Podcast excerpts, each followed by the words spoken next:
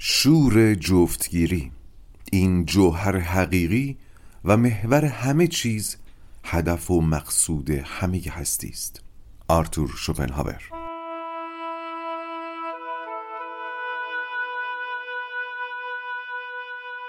در اپیزود قبل شنیدیم که چطور حس رضایت جولیوس از زرتشت وار زندگی کردن میگه تردید شد. و برای خلاصی از این خوره فکری تصمیم گرفت با بزرگترین شکست زندگی حرفه‌ایش مواجه بشه. فیلیپ. و شگفتی جایی رقم خورد که فهمید فیلیپ اسلیت الان خودش یک روان درمانگره و حالا ادامه داستان.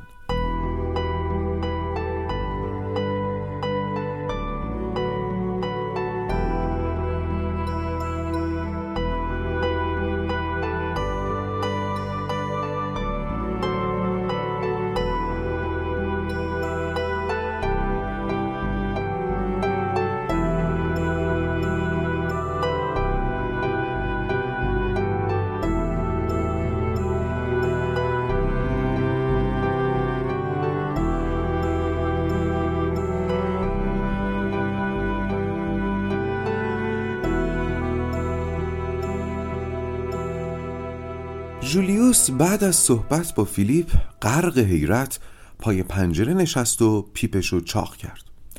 اول اینو بگم که جولیوس سالها پیپ می‌کشید کلکسیون پیپ داشت و بهترین توتونهای اسکاتیش و لاتاکیا و سوبرانی رو براش از اقصی نقاط جهان می آوردن البته تا 15 سال پیش. یعنی روزی که رفته بود دندون پزشکی و دکتر بهش گفت سقف دهنش چند تا تاول مشکوک زده که باید آزمایش بشه. حالا چند روز قبل از اونم تو مراسم ختم همبازی تنیسش شرکت کرده بود که یه سیگاری شیش سیلندر بود و در اثر سرطان ریه مرده بود. باز از غذا همون موقع داشت کتاب زندگی نامه فروید رو می‌خوند که نوشته بود به خاطر استعمال زیاد سیگار برگ سرطان سقف دهان گرفته بوده. خلاصه از کنار هم قرار گرفتن این نشانه ها چنان ترسی به جون جولیوس افتاد که تو همون چند روزی که دنبال آزمایش و جواب آزمایش بود با ذکر کائنات غلط کردم پیپ و توتون رو بوسید و گذاشت کنار. خلاصه که قبلا تجربه شبیه به همین ملانوما رو اثر گذرونده که البته اون به خیر گذشته بود و کمک کرده بود دود رو هم ترک کنه. ولی حالا که خوشبینانه یک سال بیشتر از عمرش نمونده دوباره رفته سر کلکسیون پیپش و توتونهای علایی رو که سفارش داده راحت و بیخیال دود می‌کنه.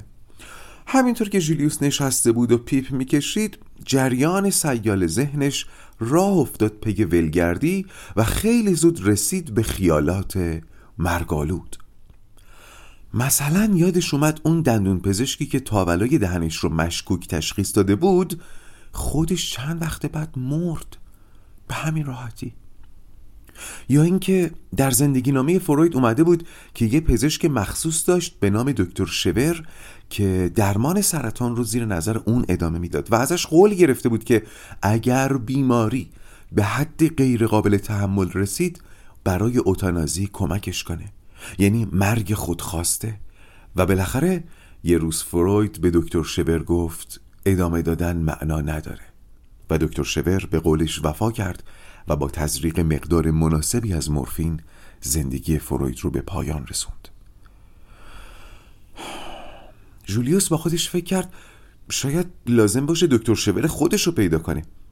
یاد تمام این سالایی افتاد که لب به دود نزده بود مصرف چربی و قند و نمک و به حداقل ممکن رسونده بود ورزش روزانه رو ترک نکرده بود و از تمام این پرهیزها و تجویزها خوشحال بود. چون زندگی رو دوست داشت اما اون ماینه لعنتی؟ حالا همه چیز آزاده.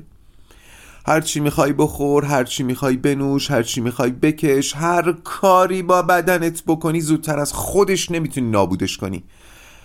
یک سال دیگه خونت خاکه آقای جولیوس هرتفیلد جولیوس فهمید که گردباد ناامیدی باز شروع به چرخیدن کرده و اگه همین الان ازش بیرون نیاد باهاش میره.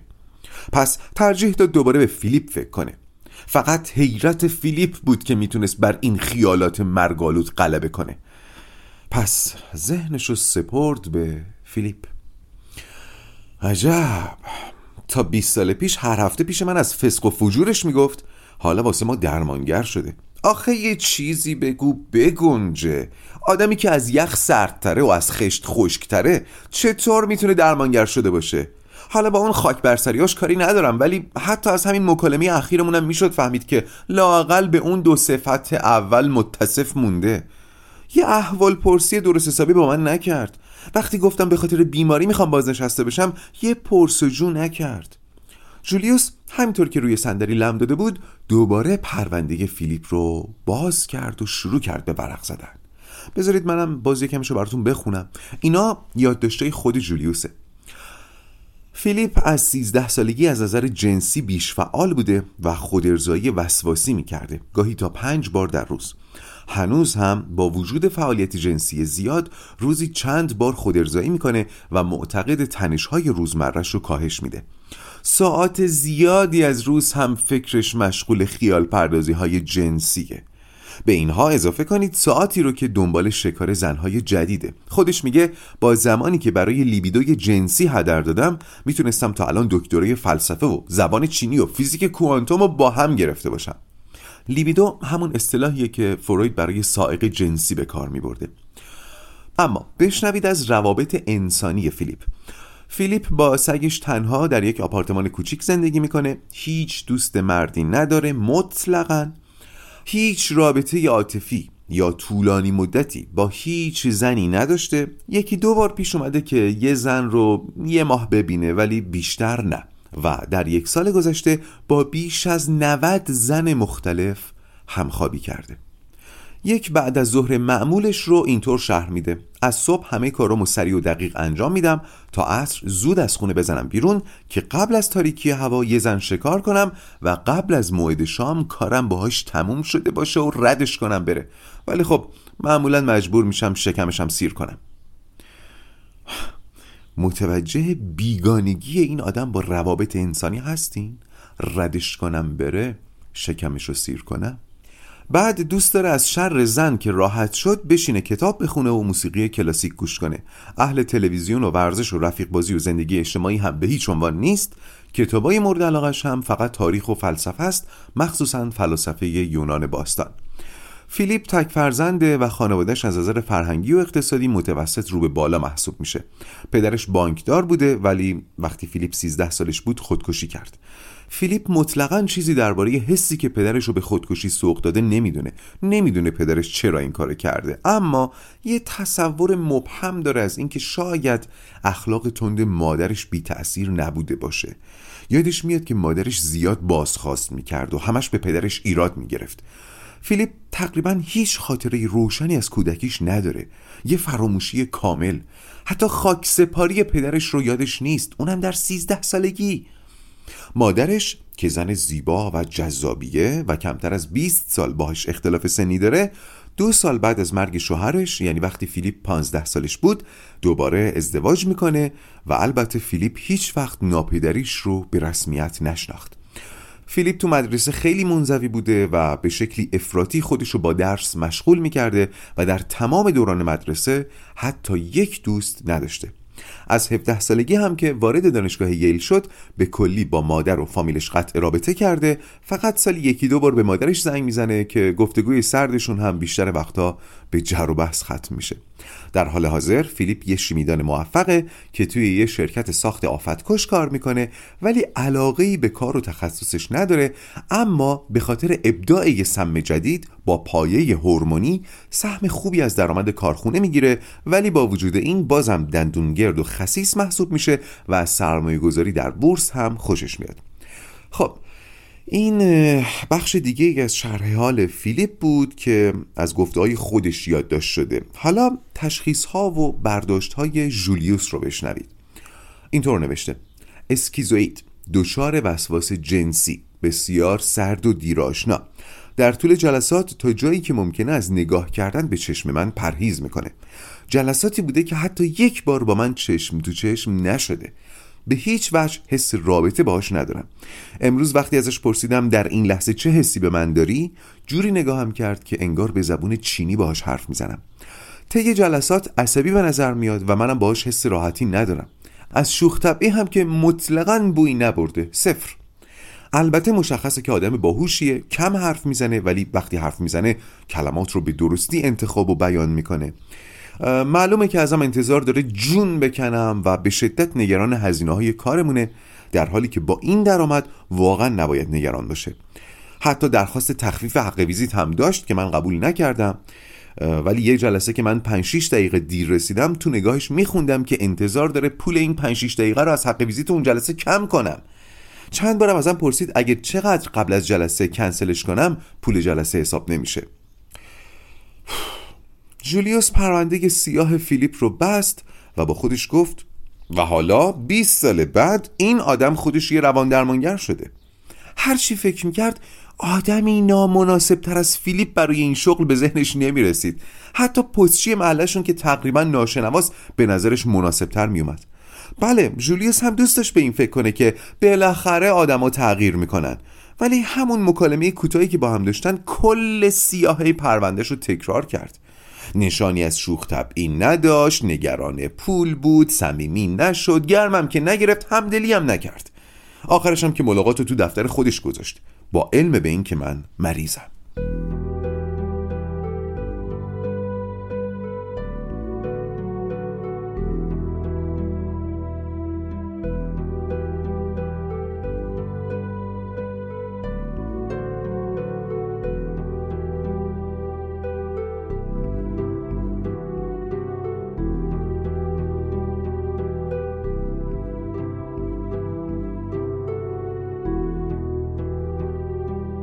جمعه عصر جولیوس در راه مطب فیلیپ نه به مرگ فکر می‌کرد نه مثل همیشه چشماش همه جا میدوید. آخه جولیوس عاشق دقت کردن به جزئیات روزمره است. از کنار هر ویترینی که رد میشه یه نظر بهش میندازه و معمولا چیزی برای توقف و دقت و لذت پیدا می‌کنه. ولی اون روز سرش انداخته بود پایین و پیش می‌رفت و به فیلیپ فکر می‌کرد. به اینکه چرا فیلیپ تبدیل شده به مهمترین پرونده کاریش؟ راستش درسته که فیلیپ پرونده خاصی بوده ولی شما که غریبه نیستین یه روان درمانگر اونم در سطح جولیوس پرونده های خاص و عجیب زیاد دیده. چیزایی دیده که آدم از ترسش تکیه میده به لونه مار. ولی این فیلیپ بود که داشت دنبالش می‌رفت. هی با خودش مرور می‌کرد که چی باعث شده فیلیپ براش اینقدر مهم باشه. طولانی بودن مدت درمان؟ خب درمان از این طولانی ترم داشتم. ناتموم موندن درمان. الا ماشاءالله پرونده ناتموم داشتم. البته ناتموم موندن درمان فیلیپ یه فرقی داشت. فیلیپ برخلاف مراجعان ناتمام دیگه متعهدانه درمان رو دنبال می‌کرد. توی سه سالی که پیش جولیوس میومد حتی یک بار محض رضای خدا جلسه رو کنسل نکرد هیچ حتی یک دقیقه تأخیر نداشت. اما یه روز سر قرار نیومد و تو قبارا گم شد. شاید شاید این تناقض باعث شده بود که فیلیپ اینقدر براش پررنگ بمونه. همیشه یکی از مهمترین پارامترهای درمانی جولیوس عشق به مراجعانش بوده. یعنی ظرف چند جلسه ابتدایی تلاش می‌کنه که به مراجعش حس محبت پیدا کنه. دوستش داشته باشه قلبا. نه که لزوما اینو بهش نشون بده ها نه. دنبال ایجاد یه حس درونیه. و این دوست داشتن اونقدر براش مهمه که اگه ببینه نمی‌تونه این حس رو به یه مراجع داشته باشه اونو به همکارانش ارجا میده. اونم به خاطر خود مراجع ولی با اینکه هیچ وقت حس القی به فیلیپ پیدا نکرده بود او رو به کسی هم ارجا نداد. می‌دونید چرا؟ چون به این نتیجه رسیده بود که فیلیپ خودش نمی‌خواد دوست داشته بشه. پس ارجاعش به یه درمانگر دیگه چیزی رو تغییر نمی‌داد. البته از حق نگذاریم درسته که فیلیپ جولیوس رو خسته می‌کرد و سه سال تمام هفته یک دو یا سه جلسه مثل هنناق راه گلوش رو میبست. اما کلنجار رفتن با معمای پیچیده فیلیپ برای جولیوس رشد زیادی داشت. کار کشتش کرد. اصلا معروفترین کتاب جولیوس به اسم آرزو اراده عمل حاصل کشتی گرفتنش با فیلیپ و سوال عجیبش بود. چرا نمی‌تونم کاری رو که دوست دارم انجام بدم؟ و البته عنوان کتاب جولیوس باید مخاطبان رواق رو یاد چرخه بهبود بندازه. همین موقع یه وسواس جدید به ذهن جولیوس حمله کرد که نکنه من این آدم رو وسیله کرده بودم. نکنه ناخداگاه هم گفته این پرونده ظرفیت تحقیق داره پس نگهش دارم و ازش تئوری بیرون بکشم. داخل پرانتز می‌بینید یه روان درمانگر درباره ناخداگاهش اینجوری گمان زنی می‌کنه. ولی ما فکر می‌کنیم اگه تو دلمون چیزی نیست لابد ناخداگاهمون هم پاکه. باری جولیوس به خودش اومد و گفت حالا نمی‌خواد تو این هاگیر واگیر خودتو بکشونی محکمه. فقط امیدوارم بعد از این همه سال چیزی در من یا اون تغییر کرده باشه که آخر این قصه ناتموم نقطه بذاریم. همین موقع جولیوس به مقصد رسید. جلوی ساختمون ایستاد و تابلوی دفتر فیلیپ رو دید. یه ساختمون دو طبقه قدیمی و رنگ و رو رفته با یه تابلوی ارزون قیمت که روش نوشته بود دکتر فیلیپ اسلیت مشاور فلسفی. جولیوس با خودش گفت آخه والا لابد پس فردا سلمونی ها می‌خوان روان درمانی پیرایشی راه بندازن. جولیوس وارد ساختمون شد و همینطور که پله ها رو بالا می‌رفت متوجه شد که داخل ساختمون از بیرونش هم محقرتره. دیوارا لخت زمین پتی. جولیوس تو دلش گفت فیلیپ خسیس لعنتی. زنگ زد ولی در دفتر باز بود. وارد که شد سالن نسبتا بزرگی رو دید که از دار دنیا فقط یک کاناپه سیاه بدقواره توش بود که می‌گفت اینجا مثلا اتاق انتظاره. همین موقع فیلیپ سرش از اتاق ملاقات بیرون آورد و گفت در خدمتم تشریف بیارید. حرف زدن می‌بینید تو رو خدا. در خدمتم تشریف بیارید. داره به کی میگه؟ روان درمانگر سابقش. چند وقت پیشش می‌رفته؟ بیش از سه سال. چند وقت همون دیدن بیش از 20 سال. حتی کامل از در بیرون نیومد. حالا استقبال پیشکش. البته جولیوس برای این ملاقات خودش رو کاملا آماده کرده بود. به سنت رواقیون قدیم بدترین سناریوی ممکن رو متصور شده بود که هر چی دید تو ذوقش نخوره و برای گام اول هم خوب جواب داد. جولیوس تو همون نگاه کوتاه فهمید که مرتیکه هنوز جذابیت مردونش رو داره و خیلی کمتر از چیزی که انتظارش داشت تغییر کرده بود. سر حال رو فرم بود. موهاش هنوز براق بود چشاش هنوز سبز بود دماغش هنوز تراشیده بود لباش هنوز قلوه‌ای بود گونه‌هاش هم کمچنان برجسته و ظریف. جولیوس در سکوت وارد اتاق کار فیلیپ شد که فرقی با بیرون ساختمون راهرو و اتاق انتظار نداشت.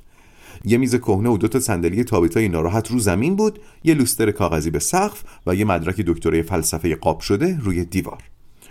جولیوس به نظرش اومد اینجا بیشتر شبیه اتاق مذاکره قاچاقچیان اعضای بدنه و به سرش زد یه شوخی درباره دکور و خصاصت فیلیپ بکنه ولی یادش اومد که فیلیپ شوخی نمی‌فهمه پس زبون به دهن گرفت.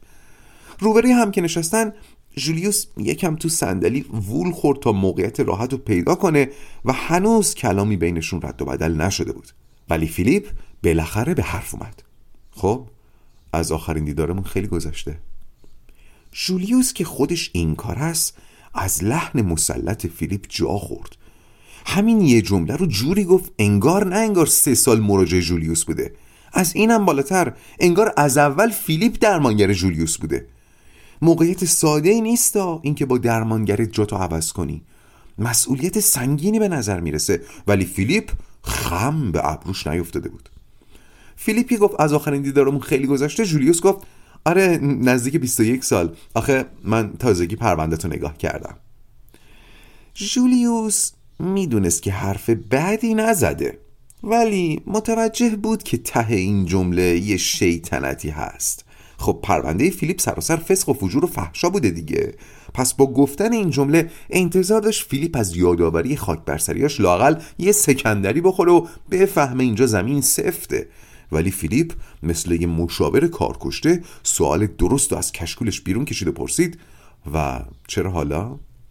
خب سوال تخصصی فیلیپ برای جولیوس معنا داشت.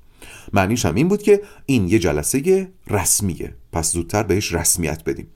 جولیوس با خنده گفت یعنی گپ خودمونی بسته بعد تو دلش از اینکه باز خوشمزگی کرده بود پشیمون شد.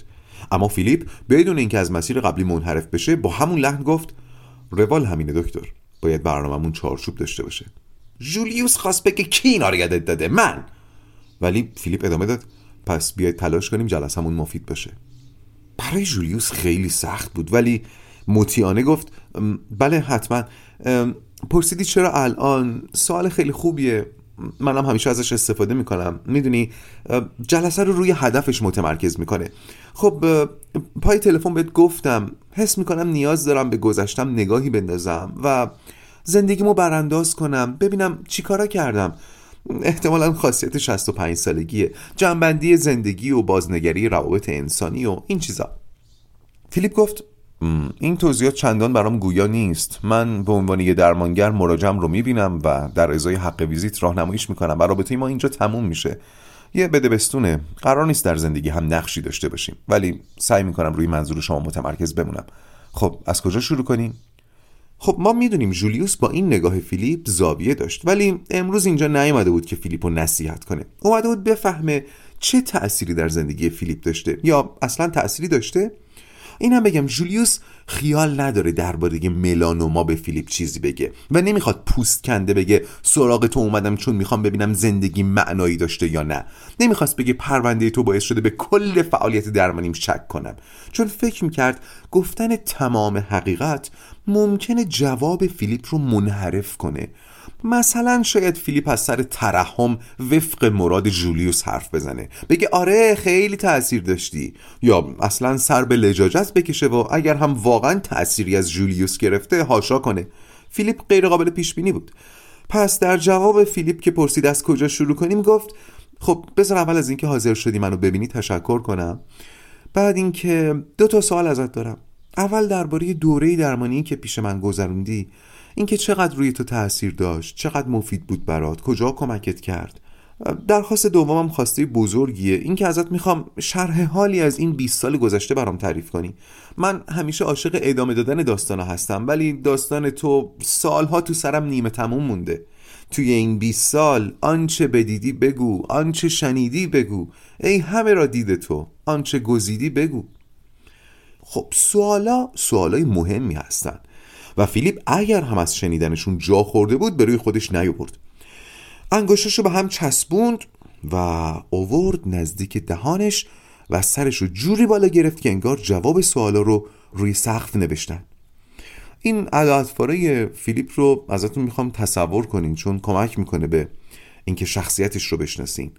انگشتای دوتا دستش رو به هم چسبونده اوورده جلوی دهنش بعد سرش رو بالا کرده و داره سقف رو نگاه می‌کنه. تصور کنید خلاصه جولیوس با دیدن این تصویر تو دلش گفت آخ که تو چقدر ادا داری. ولی انصافا باید نقش شرلوک رو بدن تو بازی کنی.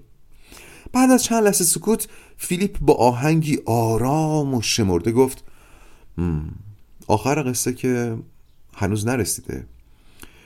راستش این چند سال اخیر زندگی من اینقدر تغییر کرده که حس می‌کنم تازه اول قصه زندگیمه. ولی درخواستتون رو اجابت می‌کنم. لحن فیلیپ کاملا از بالا به پایین بود. ولی گفته بودم که جولیوس خودش رو برای بدترین سناریو آماده کرده بود و چون در لحظه حضور داشت بر روان خودش مسلط بود. فیلیپ ادامه داد. بذارید از شروع درمانم با خودتون شروع کنم و جلو بیام. خب صاف و پوسکنده بگم تعریفم از دوره درمان شما در یک کلمه خلاصه میشه. شکست. یک شکست زمانبر و پرهزینه. معتقدم به عنوان یه مراجع در انجام وظایفم کوتاهی نکردم. سر وقت می اومدم تمرینات انجام می‌دادم رویاهامو یادداشت می‌کردم هزینه ها رو به موقع می پرداختم به درمان زمان کافی دادم و هر راهی که نشون می‌دادید می‌رفتم. موافقید؟ جولیوس حسی شبیه محاکمه شدن داشت و خجالت حتی حس لگتمال شدن. می‌دونید دلش همدردی می‌خواست. دوست داشت فیلیپ دلتنگش بوده باشه. حتی به سرش زد جواب آزمایشش نشون فیلیپ بده و بگه بابا من آفتاب لب بومم. چرا با من اینجوری حرف می‌زنی؟ می‌خوای یه قلب شکسته رو با خودم به گور ببرم؟ البته زود به خودش مسلط شد و تلاش کرد احساساتی نشه و گفت بله بله واقعا نمیشه منکر شد که به عنوان مراجع بی اندازه مطیع و متحد بودی و مراجع مثل تو کم دیدم. فیلیپ باز به سقف چشم دوخت و ادامه داد بیش از سه سال شما رو ملاقات کردم و گاهی هفته سه بار پیش شما می اومدم فکر می‌کنم حدود 250 جلسه درمانی با هم داشتیم که می‌کنه به عبارتی 25 هزار دلار. زمان و هزینه گذاف تقریبا برای هیچ. شنیدن این حرفای پولکی همیشه برای جولیوس سخت بوده. پیش می اومد که مراجعه اینجوری واسه هزینه درمان چرتکه بندازه و البته جولیوس هم براش جواب داشت و بهشون می‌گفت زمان و هزینه ای که ما برای تغییر صرف می‌کنیم خیلی کمتر از زمان و هزینه که صرف شده تا همینی که هستیم بشیم. پس نمیشه انتظار شق القمر داشت. و بعد ادامه می‌داد من خودم در آغاز کار حرفه این به عنوان روان درمانگر سه سال تمام هفته پنج جلسه روان درمانی می‌گرفتم. یعنی 700 جلسه. جولیوس خواست اینا رو هم به فیلیپ بگه ولی منصرف شد چون نمی‌خواست بحث به حاشیه بره. پس ساکت مون تا فیلیپ ادامه بده. فیلیپ ادامه داد. وقتی درمان رو با شما شروع کردم زندگیم در حزیز ذلت بود. از هر نظر. همه چیز زندگیم کلافم کرده بود و تنها مطالعه تاریخ و فلسفه بود که کمی به زندگیم رنگ می‌داد.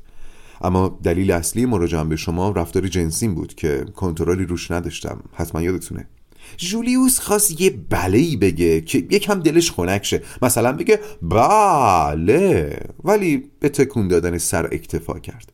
فیلیپ گفت خودم که یادش میفتم چندش همیشه. مقاربه های بی هدف و بی کنترل. جولیوس از اینکه فیلیپ لفظ مقاربه رو به کار برده بود خندش گرفت. انگار یه جوری بخواد سابقه خاک برسریاشو در لفافه لفوازی بپیچه و زهرشو بگیره. یادش اومد اون موقع هم همین کارو می‌کرد. مثلا نمی‌گفت وسواس جنسی می‌گفت کشش بی اراده حرفای فیلیپو گم نکنیم. از علاقش به تاریخ و فلسفه گفت و ادامه داد. فقط وقتی که با تاریخ و فلسفه و بزرگانشون مشهور بودم می‌تونستم بگم واقعا دارم زندگی می‌کنم. جولیوس گفت بله علاقت به زنون رواقی رو خوب یادمه.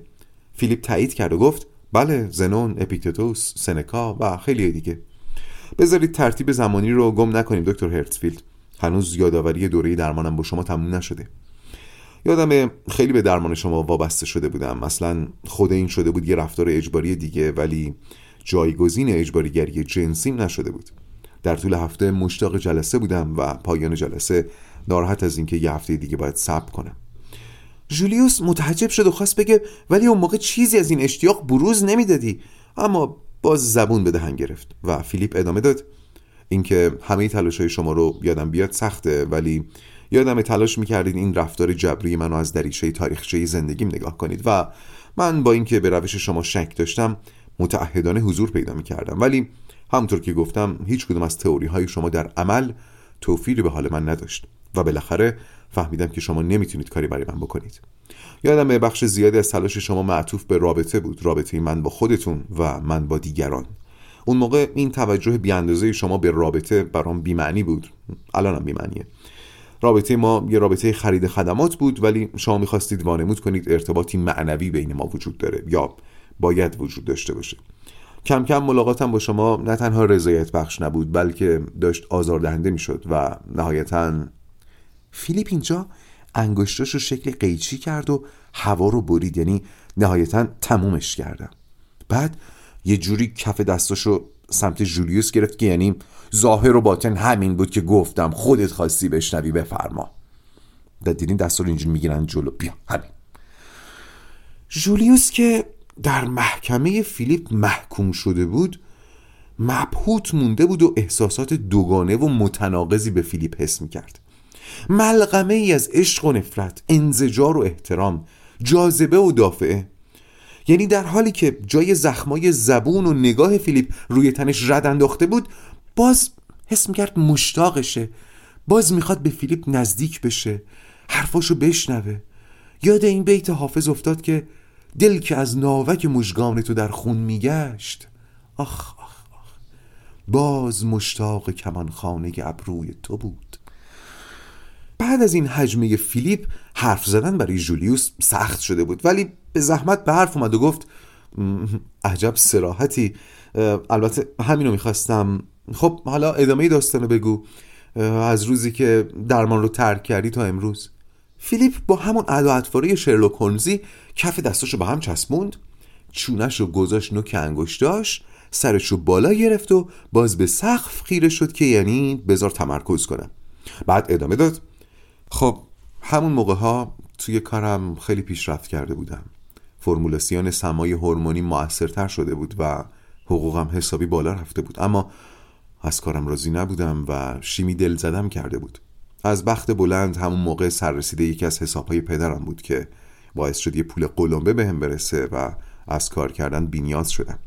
حالا آزاد آزاد بودم تا برم دنبال چیزی که همیشه می‌خواستم. فیلیپ اینو گفت و ساکت شد. آهنگ صدای فیلیپ جوری بود که می‌تونست هر شنونده رو هیپنوتیزم کنه حتی جولیوس. به خاطر همین چند لحظه طول کشید که جولیوس به خودش بیاد و بپرسه و اون چیز؟ فیلیپ گفت طلب فرزانگی.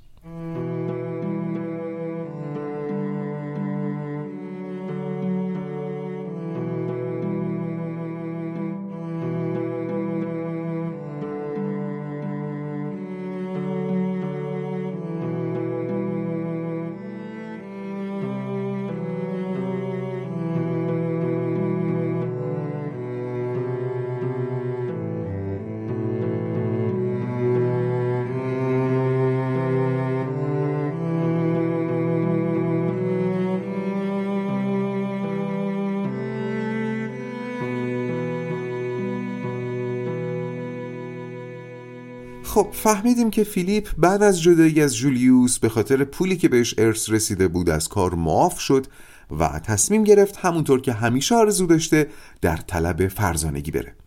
فیلیپ اینطور ادامه داد. بعد از شما چند تا روان درمانگر دیگر رو هم دیدم ولی هیچ کدوم چیز بیشتری از شما نداشت که بهم بده.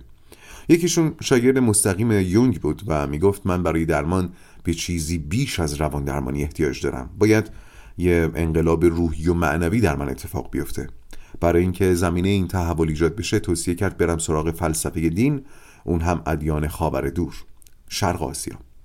منم اطاعت کردم حتی مدتی تمرین مراقبه کردم ولی نه. نمیگم هیچی برام نداشت. حداقلش این بود که وقتی در معبد هندوها مراقبه می‌کردم طبیعتا خبری از شکار جنسی نبود ولی خبری از درمان هم نبود چون روزای دیگه همچنان شکار می‌کردم. بعد ناگهان با لبخندی شیطانی ادامه داد. البته قرار صادق باشیم. راستش تو معبد هندوها هم شکار پیدا می‌شد. بعد خنده ای نسبتا بلندی کرد و با نگاهش به جولیوس گفت مگه همیشه شاکی نبودی از اینکه من شوخ طبعی ندارم؟ بفرمایینم شوخ طبعی. جولیوس اول تعجب کرد که فیلیپ چجوری یه جمله به این بلندی رو با نگاه گفت. بعد به زور خندید و پرسید بعد؟ فیلیپ ادامه داد بعد یه تصمیم مهم گرفتم. از اونجا که هیچ درمانگری نتونسته بود کمکم کنه از جمله شما با عرض معذرت البته جولیوس هم گفت بله این نکته رو دیگه کاملا متوجه شدم. ادامه بدید. فیلیپ گفت تصمیم گرفتم خودم خودم رو درمان کنم. اونم با مطالعه اندیشه های اندیشمندان. از فیلسوفان پیشا سقراطی شروع کردم و اومدم جلو. یک سال فقط خوندم و خوندم و البته غروبا می‌رفتم شکار. بعد از یک سال وسواس جنسیم بهتر نشده بودم اما مطمئن شده بودم که دارم راه رو درست میرم. یادتونه به من گفتید تو در این دنیا خانه ای نداری؟ جولیوس با سر تایید کرد. من فهمیدم فلسفه خونه من بوده. داخل پرانتز منظور جولیوس از تعلق به خانه همون مفهومی که در اپیزود خونه در پادکست رواق بهش اشاره شده. ادامه بدیم. فیلیپ گفتش که من فهمیدم فلسفه خونه منه و ادامه داد وقتی دیدم اینقدر به فلسفه علاقمندم و از اونجا که پول پدرم تا ابد دووم نمی آورد تصمیم گرفتم فلسفه رو حرفه خودم کنم. پس برای دوره دکترای فلسفه در دانشگاه کلمبیا اسم نوشتم و پنج سال بعد با یه رساله پرپیمون درس رو تموم کردم و بعدش هم مشغول تدریس فلسفه شدم. دو سال بعد به رشته فلسفه کاربردی علاقمند شدم و درش قور کردم و با اضافه کردن اسانس خودم اسمشو گذاشتم فلسفه بالینی و این چیزی بود که منو به آنچه هستم بدل کرد.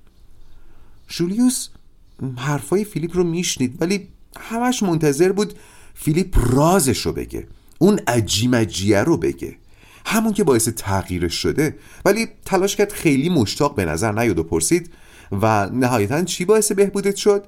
فیلیپ گفت چی نه کی؟ جولیوس نمی‌تونست باور کنه پای کسی وسط باشه گفت کی؟ فیلیپ گفت حین مطالعاتم در دانشگاه کلمبیا با یک درمانگر آشنا شدم. یه درمانگر بینقص که چیزی رو به هم پیشکش کرد که کسی تا قبل از اون نتونسته بود حتی به هم نشونش بده. جولیس تو دلش گفت بابا من درمانگر درمانگرانم.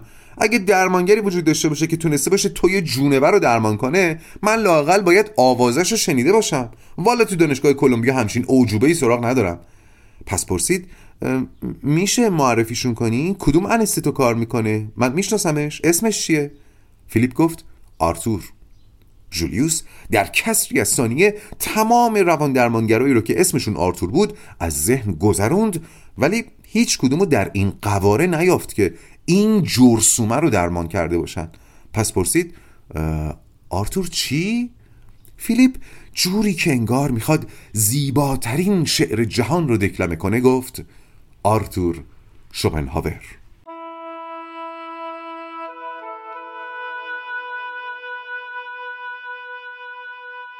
جولیوس چند لحظه طول کشید تا بفهمه منظور فیلیپ همون فیلسوف بدبین و کشخلق معروفه که صد سال پیش زندگی می‌کرده. گفت فیلیپ دستم انداختی؟ فیلیپ گفت هرگز اینقدر جدی نبودم. جولیوس گفت من چیز زیادی درباره شوپنهاور نمی‌دونم فقط همین کلیشه های معروف درباره بدبینی و گوشگیری و تلخندیشی به گوشم خورده. نشنیده بودم در زمینه روان درمانی از آرایش استفاده شده باشه. خیلی کنجکاوم. بگو چطور کمکت کرد؟ فیلیپ گفت اصلا دوست ندارم صحبتمون اینجا قطع بشه ولی مروژه بعدی من الان از راه می‌رسه. منم که می‌دونید چقدر وقت شناسی برام مهمه. کارتتون رو برام بذارید تا یه فرصت دیگه براتون بگم چطور. زندگیم و مدیون نبوغ شوپنهاورم.